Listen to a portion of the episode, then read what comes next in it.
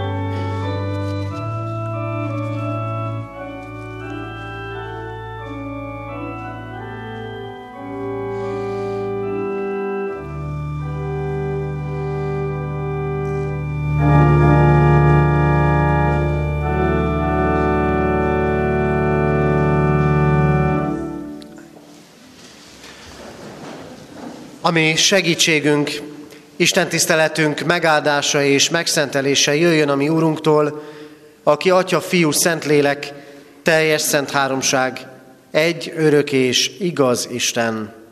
Ámen. Kedves testvérek, hallgassuk meg Isten igéjét, ahogy szól hozzánk, Pál apostolnak a római gyülekezethez írott első levelének és egyetlen levelének első fejezetéből, a 16. verstől a 24. versig tartó igeszakaszból. Isten igéje így szól. Mert nem szégyellem az evangéliumot, hiszen Isten ereje az minden hívőnek üdvösségére, elsőként zsidónak, de görögnek is. Mert Isten a maga igazságát nyilatkoztatja ki benne, hitből hitbe, ahogyan megvan írva. Az igaz ember pedig hitből fog élni. Isten ugyanis haragját nyilatkoztatja ki a mennyből az emberek minden hitetlensége és gonoszsága ellen, azok ellen, akik gonoszságukkal feltartóztatták az igazságot. Mert ami megismerhető az Istenből, az nyilvánvaló előttük, mivel Isten nyilvánvalóvá tette számukra. Ami ugyanis nem látható belőle, az ő örök hatalma és istensége, az a világ teremtésétől fogva az alkotásainak értelmes vizsgálata révén meglátható. Ennél fogva nincs mentségük, hiszen megismerték Istent, mégsem dicsőítették, vagy áldottak Istenként, hanem hiába valóságukra jutottak gondolkodásukban, és értetlen szívük elsötétedett.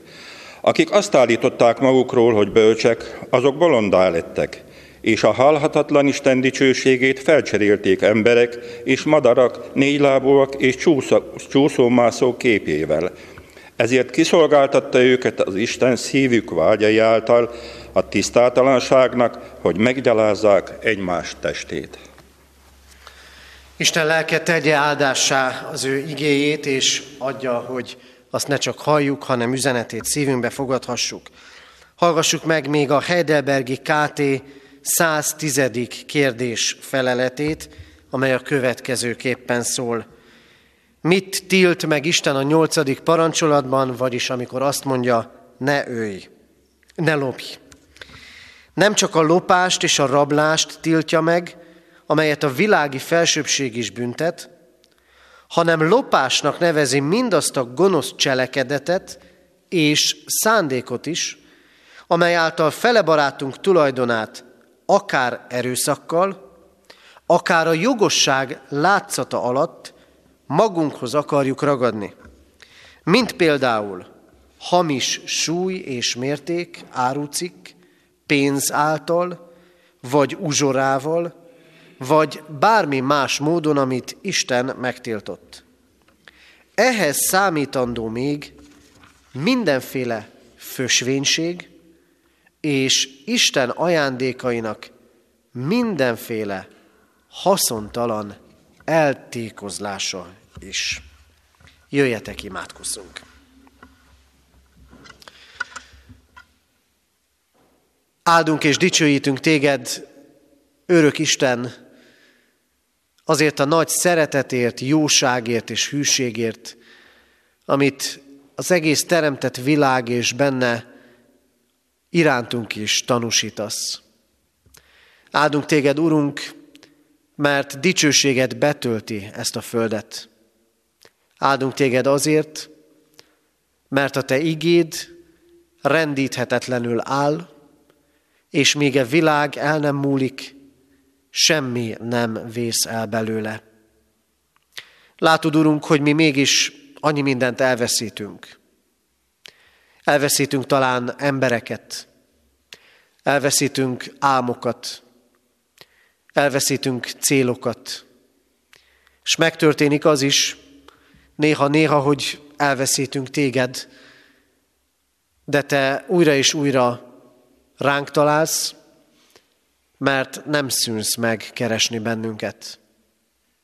Köszönjük, Urunk, hogy minden alkalom, amit készítesz a te gyülekezetedben, itt vagy máshol, olyan alkalom, amikor keresel bennünket.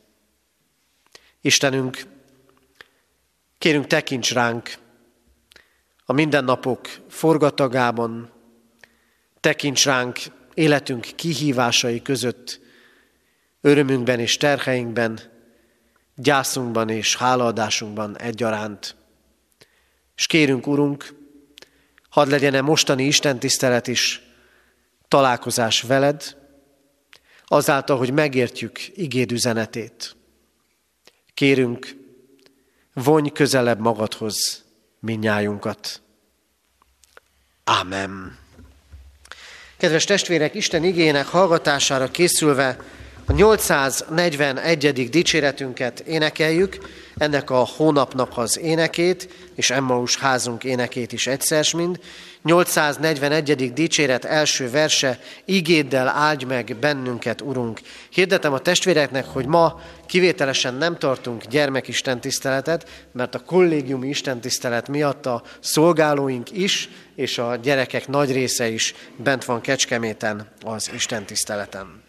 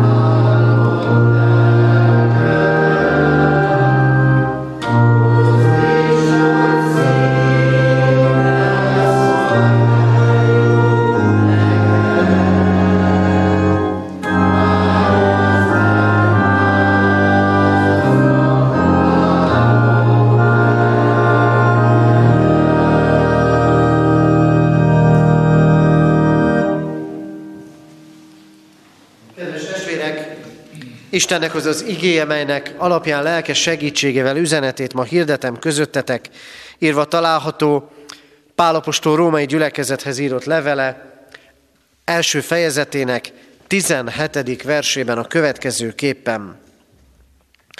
Mert az evangéliumban Isten a maga igazságát nyilatkoztatja ki, hitből hitbe, amint megvan írva, az igaz ember pedig hitből fog élni. Ámen. Eddig Isten írott igéje. Kedves testvérek, akik múlt vasárnap is itt voltak istentiszteleten, vagy éppen az egyházközség honlapján visszahallgatták, meghallgatták a múlt vasárnapi ige hirdetést, azok a testvérek tudják, hogy ebben a 4 hétben, múlt héttel kezdődően a soron lévő vasárnapokon egy-egy reformátori alapelv és annak üzenete kerül elénk.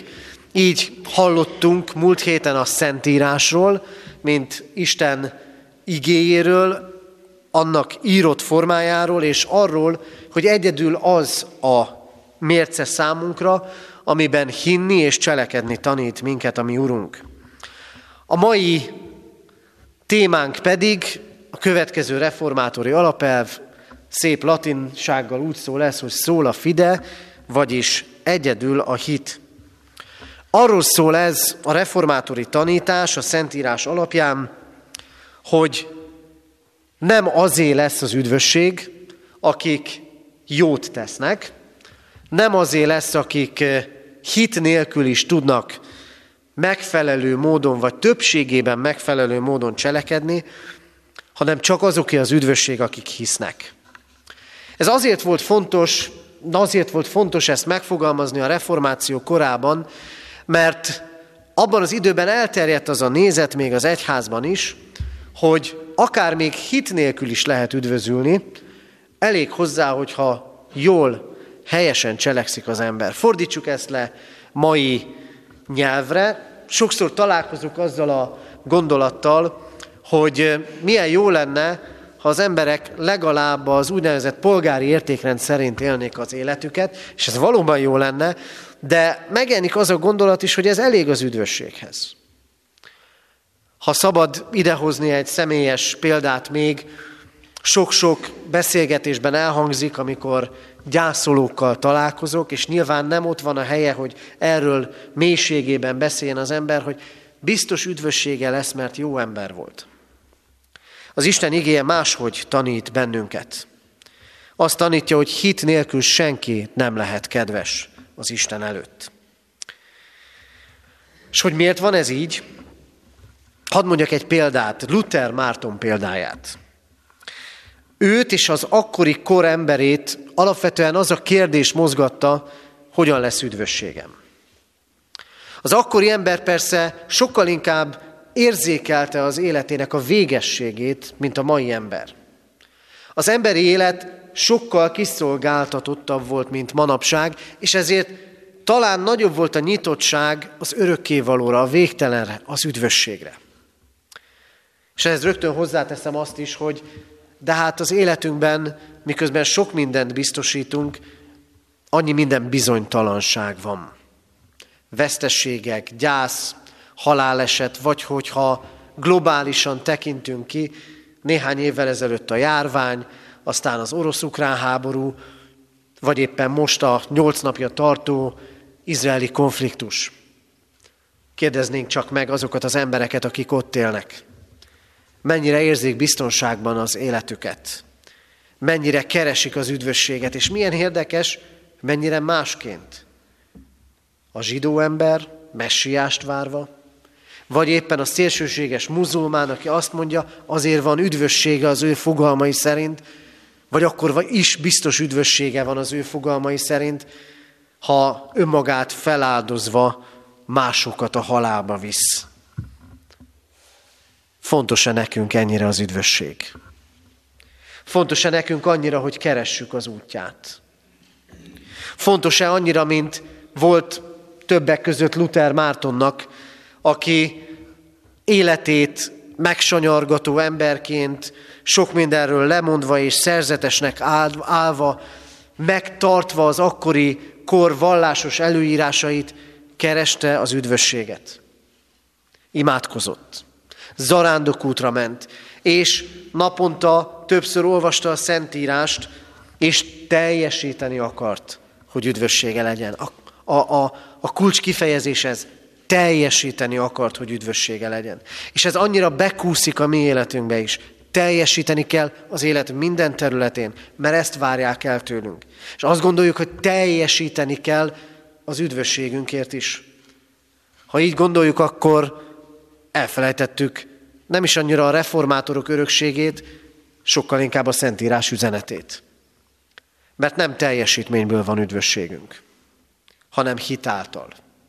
És hogy miért ez ennek a mai igehirdetésnek alapigéje, az igaz ember hitből fog élni, a római levélből, mert Luther életében pontosan ez volt ez az ige, ami egyszer csak felszabadító világossággal ragyogott át a teljesítmény kényszerrel sújtott életébe. És értette meg azt, hogy hát nem teljesítenem kell, hanem hinnem. És mit teszek én? Vagyok-e annyira elkötelezett, mint mondjuk ő volt, az üdvösség keresésében vagy a hitéletem útján? A mai ige nekünk is ezt üzeni. Az igaz ember hitből fog élni. Hitből van üdvösségünk. De ehhez, hogy eljussunk, először látnunk kell, amire ez a mai ige ugyancsak tanít minket, hogy az ember az Isten nélkül sötétségben jár. Ez ma nagyon erős kifejezésnek tűnik. Hogy az ember Isten nélkül sötétségben jár. Olyanok vagyunk mi általában, hogy nem teszünk meg dolgokat, amiket meg kellene tennünk, amíg nincs baj. Nagyon ritka az, hogy időben kapcsolunk, és időben lépünk. Hányan vannak közöttünk, nem kell jelentkezni, akik az előírás szerint fél évente elmennek a fogorvoshoz, hogy megnézessék a fogukat. Akkor nem megyünk el, vagy nagyon kevesen. De ha baj van, akkor megyünk. Hányszor mondták, hogy el kell ám menni szűrővizsgálatra, ehhez vagy ahhoz az orvoshoz, de nem megyünk el, amíg nincs baj. Az autónkkal sem mindig törődünk, amíg nincs baj. És ilyen valahol az Istennel való kapcsolatunk is. Kevéssé törődünk vele, amíg nincs baj. Mert olyan magától értetődőnek és olyan működőnek látjuk, mert vasárnap eljövünk a templomba, mert otthon imádkozunk, meg kinyitjuk a Bibliánkat. Ilyen, ha szabad így mondani, takaréklángon elmegy a mi hitéletünk. De vagyunk olyan elkötelezettek, mint mondjuk Luther Márton? Vagy akkor és azóta sok száz, ezer és millió ember, akiket halálosan izgatott az a kérdés, hogy üdvösségük van-e. Az írás ma arra tanít minket, hogy az Isten nélkül sötétségben vagyunk. Nagyon erős kifejezéseket használ Pál apostol a rómaiaknak. Rómában olvassák ezt a levelet. Ott van a birodalom gazdasági elitje. Filozófusok, tudósok, államférfiak, hadvezérek. Csupa-csupa az élet egyes területén kiváló ember. És mit mond róluk az ige? Sötétségben vannak. És útjában állnak az Isten igazságának. Nagyon erős üzenet ez. Lehetek magas pozícióban, lehetek akár Nobel-díjas tudós, lehetek nagyon jó valamiben, de ha nincs Istenem, akkor sötétségben járok. Pedig ezt halljuk 300 éve. Immáron felvilágosodtunk. Sok mindent tudunk, és valóban sok mindent tudunk. De a lelki dolgok tekintetében, az értékeink, a tetteink tekintetében ez a világ igenis sötétségben jár. Sokszor a nagy tudású emberek Istenről való gondolata, gondolkodása megrekedt az óvodás szinten. Hogy az Istentől félni kell, vagy az Istennel nem kell foglalkozni. Sötétség van. Kétség van, tagadás van, engedetlenség van. Nem akarják, nem akarjuk rendezni az Istennel a dolgainkat. A sötétség nem csak a nehézségeket jelenti. A sötétség nem csak azt jelenti, hogy látjuk a világban itt-ott, amott a bajokat, a szeretetlenséget, a háborút, a háborúságot, hanem a sötétség az is, hogy Isten nélkül vagyok. Kétségekkel, tagadásokkal, ahogy az apostol mondja, az igazság, az Isten igazságának útjába állok, szembe megyek az Isten igazságával, szembe megyek az Isten kijelentésével, mert nem azt gondolom Istenről, amit ő mond, hanem amit én kitalálok, a maga módján vallásos emberként. Meg nem azt teszem, és nem úgy gondolkodok erkölcsi kérdésekről, házasságról, pénzről, a teremtett világ védelméről. Nem úgy gondolkodok, ahogyan azt az Isten mondja nekem, hanem ahogy a világ. És persze, megvan a magunk keresztény tanítása és üzenete.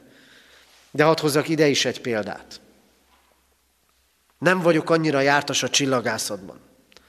De vannak, ugye tudjuk, üstökösök, meteorok, üstökös nagyobb, meteor kisebb, és egyszer valamikor olvastam erről, kiszámítható az üstökösök pályája.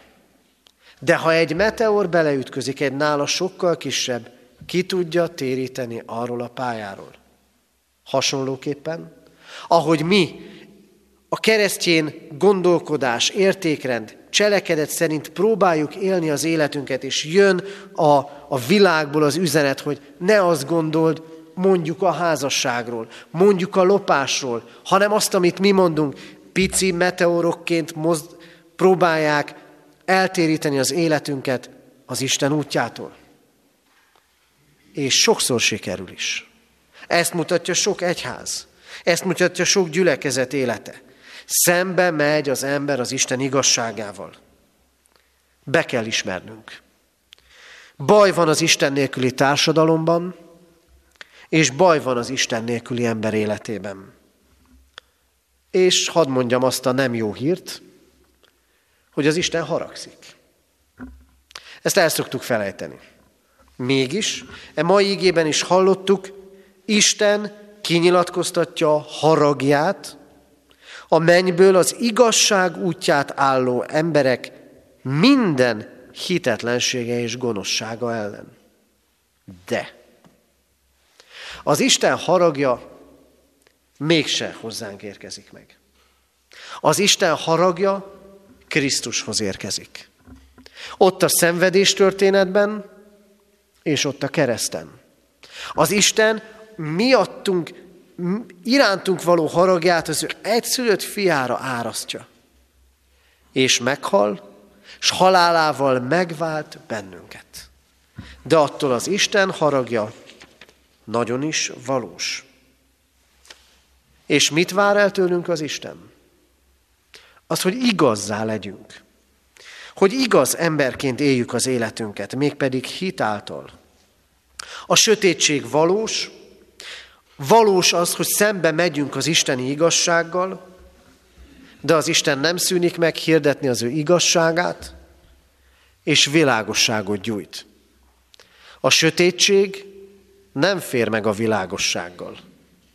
Valamelyik este, elő szokott ez fordulni, már sötét volt, átjöttem a templomba.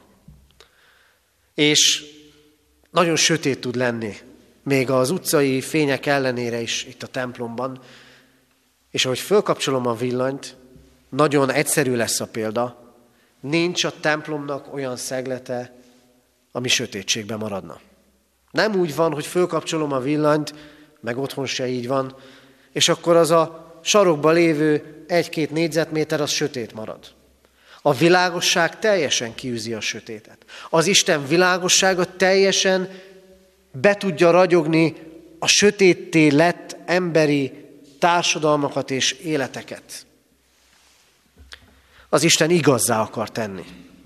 Az Isten bűntelenné akar minket tenni. Azt mondja, ne álljunk az ő igazságának útjába, hanem álljunk be az ő igazságának sorába. És ezért szól az Isten törvénye, a 10 parancsolat is, meg annak a magyarázata is, meg a szeretet nagy parancsolata is. Ezért szól az igehirdetés, ezért szól újra és újra az engedelmességre hívás, mert az Isten tanít, mert az Isten utat mutat, hogy igazzá legyünk. És akkor újra felteszem a kérdést magamnak is, meg mindannyiunknak. Elköteleződtünk mi ebben? Akarunk igaz, bűntelen emberré lenni?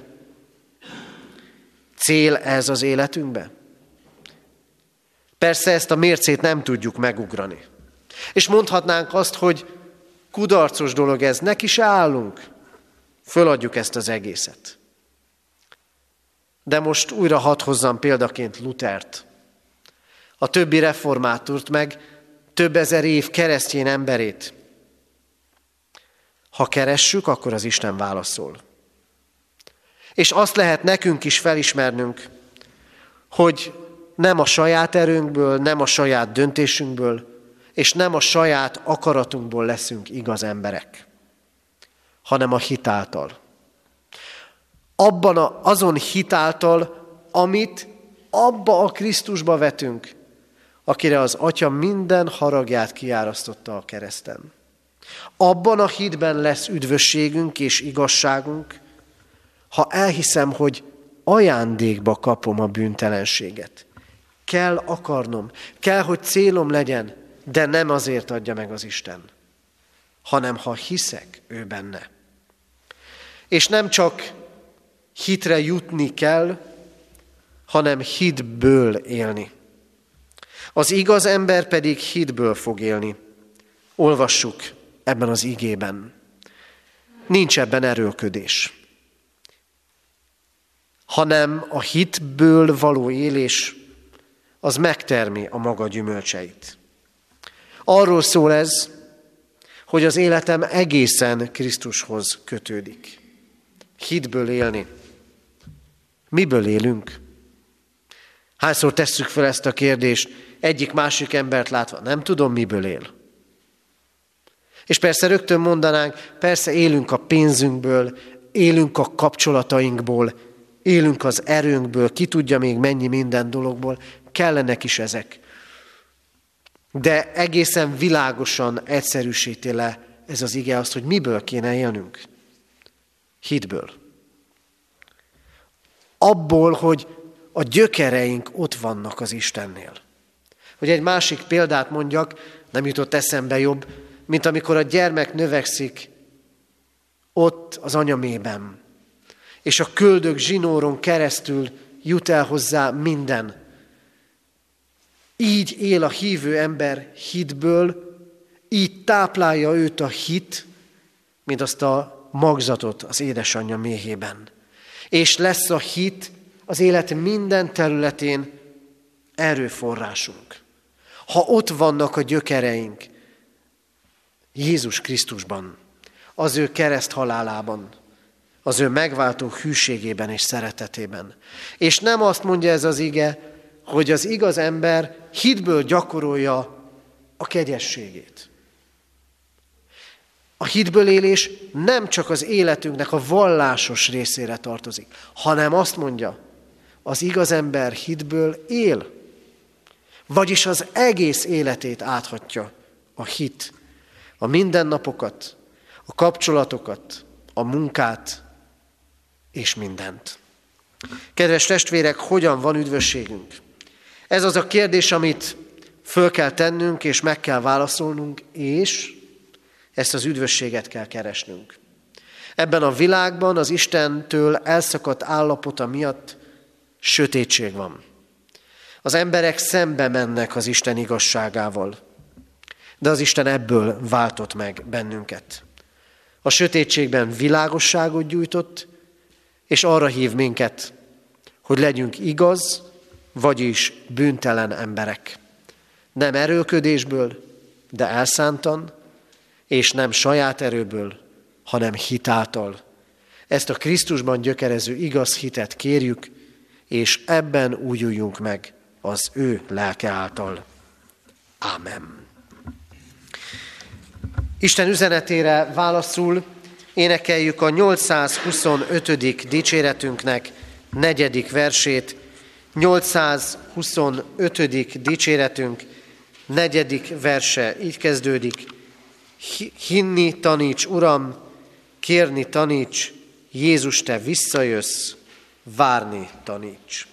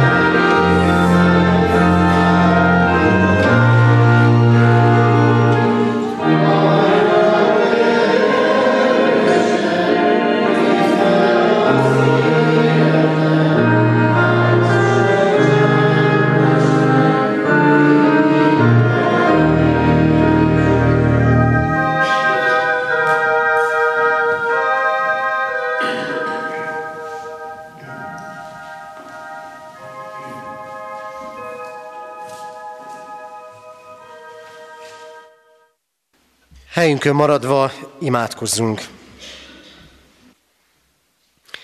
Urunk Istenünk, köszönjük neked, hogy az elmúlóban kereshetjük az örököt. Hogy véges emberi felfogó képességünkben várhatunk téged, a végtelen értelmünket meghaladó Istent, és hogy neked arra is hatalmad van, hogy ott légy a mi életünkben, hogy megújítsd és átformáld. Látod, Urunk, sok törekvésünket, ami földi dolgokra irányul, és fontosak is ezek a maguk helyén, de bocsáss meg, hogy oly sokszor elfelejtjük. A legfontosabb, hogy törekedjünk az üdvösségre, amire meghívtál bennünket. Urunk, látod, hogy ez a törekvés mennyire elszánt, vagy éppen erőtlen próbálkozás. Mégis most azért könyörgünk, Urunk Istenünk, hogy add nekünk azt a vágyat, hogy akarjunk üdvözülni. És lássuk Krisztust, akire kiárasztottad irántunk való haragodat, aki megváltott minket, akiben hihetünk, és a hit által igazzá bűntelenné lehetünk. Urunk, kérünk téged, légy segítségünkre abban, hogy hitből élhessünk a te kegyelmed által. Újítsd meg ezért, kérünk, gyakran erőtlenné váló hitünket. És könyörülj rajtunk, Urunk, abban is, hogy hitünk megteremhesse a neked tetsző cselekedetek gyümölcsét. Imádkozunk hozzád, Urunk, betegekért, gyászolókért. Imádkozunk a sötétségben élő, a te igazságoddal szembe menő emberekért.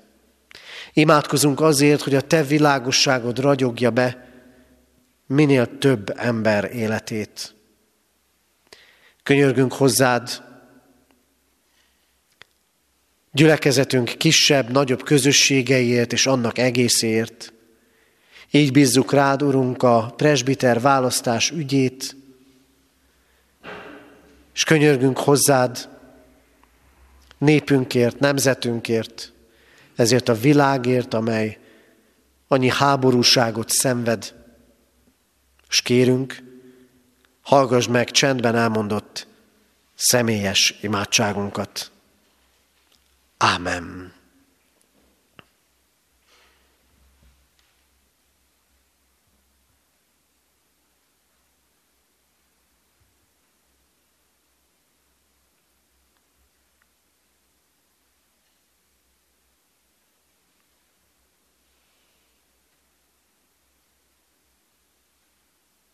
Urunk, köszönjük, hogy meghallgatod imáinkat, és áldásaiddal úgy öntözöd lelkünket, mint eső a földeket. Ámen. Fennállva imádkozzunk, ahogy a mi Úrunk Jézus Krisztus tanított bennünket. Mi Atyánk, aki a mennyekben vagy, szenteltessék meg a te neved. Jöjjön el a te országod, legyen meg a te akaratod, amint a mennyben, úgy a földön is. Mindennapi kenyerünket add meg nékünk ma, és bocsáss meg vétkeinket, miképpen mi is megbocsátunk az ellenünk vétkezőknek. És ne vigy minket kísértésbe, de szabadíts meg a gonosztól, mert tiéd az ország, a hatalom és a dicsőség, mind örökké. Ámen. Hirdetem az adakozás lehetőségét, mint Isten tiszteletünk háladó részét.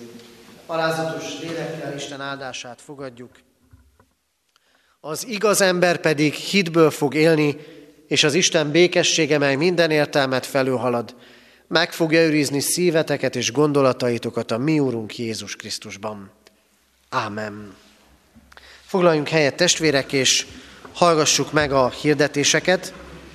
Hirdetem, hogy ma még 11 órakor és délután 5 órakor lesz istentisztelet a templomban, 11-kor kollégiumi istentisztelet, 5 órakor pedig a kert istentisztelet lesz. Heti alkalmainkat hirdetem, holnap hétfőn délután 2 órától kézi munkakört tartunk itt a gyülekezeti teremben, tésztakészítéssel készülünk a karácsonyi vásárunkra, és holnap este 6 órától ugyancsak itt a gyülekezeti teremben, az imaóra közösségében találkozhatunk és hordozhatjuk gyülekezetünk és egymás terheit Isten előtt imádságban.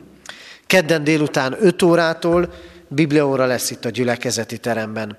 Szerdán pedig 6 órától presbiteri gyűlést tartunk, könyörögjünk a presbiterek, a presbitérium munkájáért.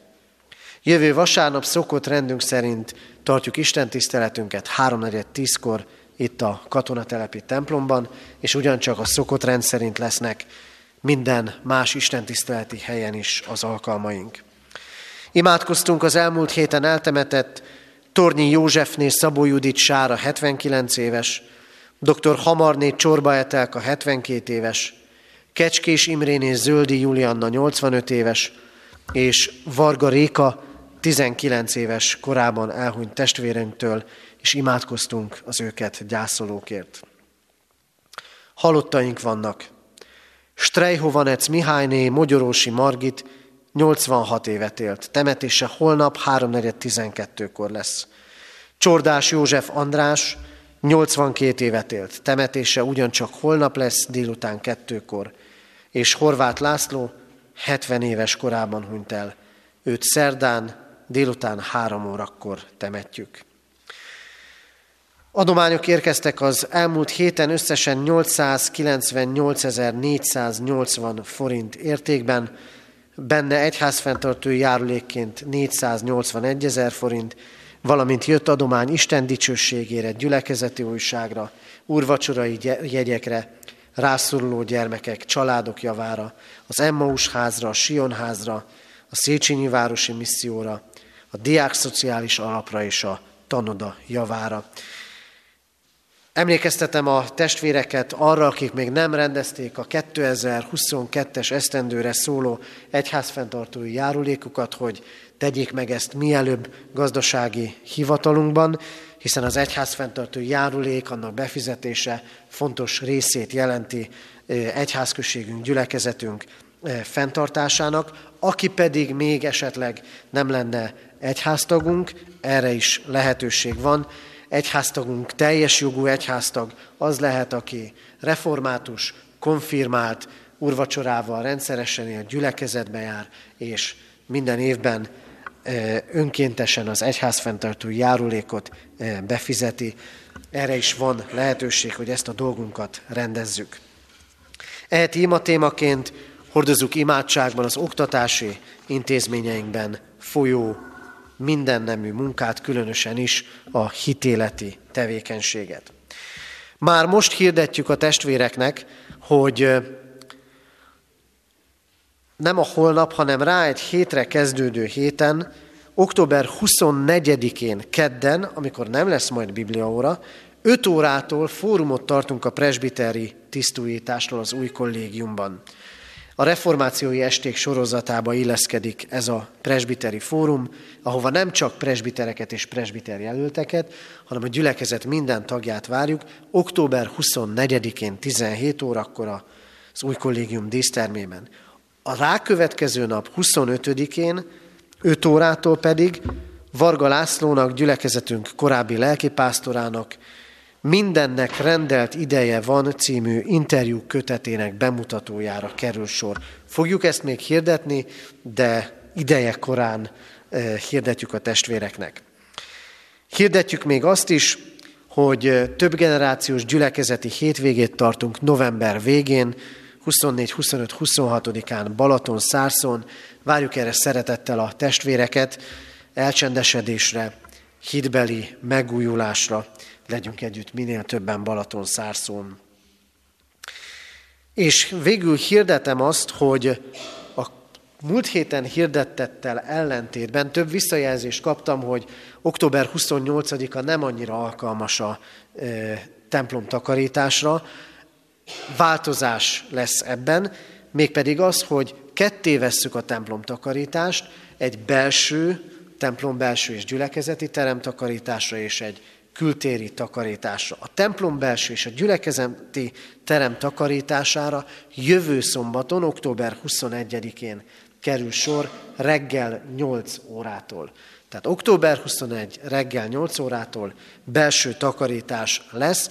Természetesen most is készülnénk ebéddel, ezért arra kérem a testvéreket, hogy aki tud jönni, a kijáratnál iratkozzon fel a hirdető táblán elhelyezett jelentkezési lapra, hogy tudjuk, hogy hány fővel készüljünk és számoljunk. Tehát most szombat reggel 8-tól templom belső takarítás. A külső takarítás egy későbbi időpontban lesz, amikor már a levelek is jobban lehullanak a fáról. Ennek időpontjáról majd később leszünk értesítéssel. Az Úr legyen a mi gyülekezetünk őriző pásztora. Záró énekünket énekeljük, és utána közösen mondjuk majd záró imádságunkat.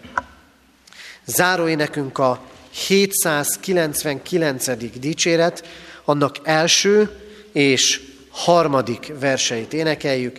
799. dicséret első és harmadik versét. A kárpátaljai református testvérek szép, kedvelt, himnuszszerűen énekelt éneke ez. Gondoljunk rájuk is ezekben a nehéz időkben. Tehát 799. dicséret első és harmadik verse. Mindig velem, Uram, mindig velem.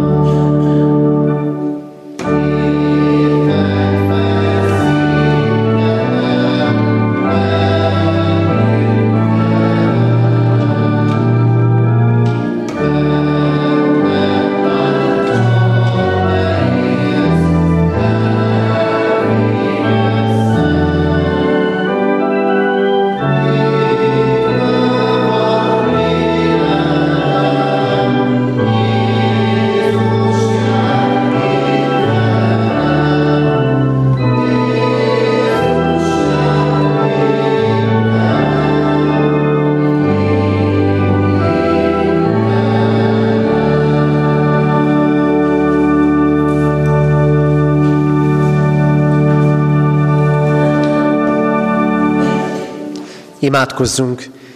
Hűséges Jézusunk, tégy minket a Te szófogadó tanítványaiddá. Ámen.